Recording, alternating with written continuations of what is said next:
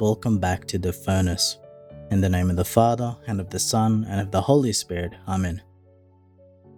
It's never too late to come to God. If you have struggled throughout your past in faith and belief, or being weighed down by sin, then St. Augustine is a saint you would probably like to get to know. The 5th century Bishop of Hippo is actually a patron saint of brewers because of his former life of loose living, so to speak, having the reputation of being the playboy of the Western world with his life of partying and promiscuity. But when you read his autobiography, The Confessions, you won't find any spicy material. No, you will find a man who radically confesses the power of God's love in his life.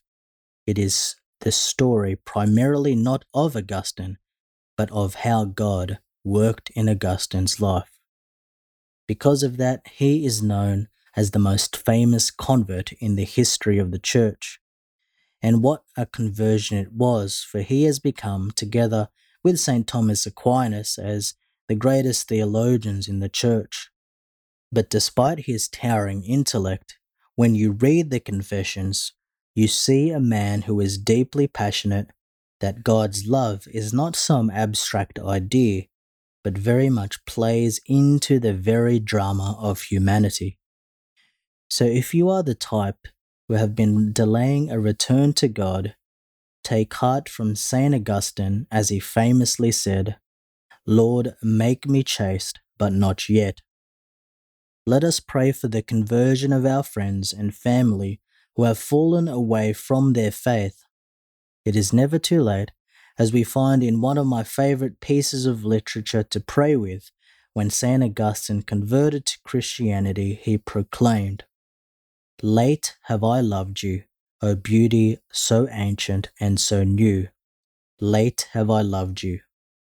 Lo, you were within, but I was outside, seeking there for you and upon the shapely things you have made I rushed headlong, I mishappen. You were with me, but I was not with you.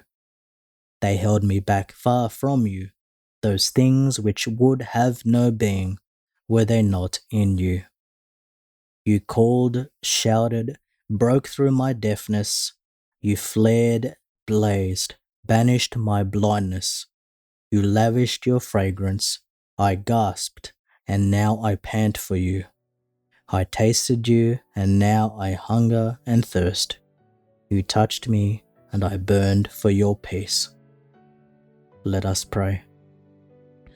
Renew in your church, we pray, O Lord, the spirit with which you endowed your Bishop St. Augustine, that filled with the same spirit we may thirst for you, the sole fount of true wisdom and seek you, the author of heavenly love, through our Lord Jesus Christ, your Son, who lives and reigns with you in the unity of the Holy Spirit, God forever and ever. Amen. In the name of the Father, and of the Son, and of the Holy Spirit. Amen.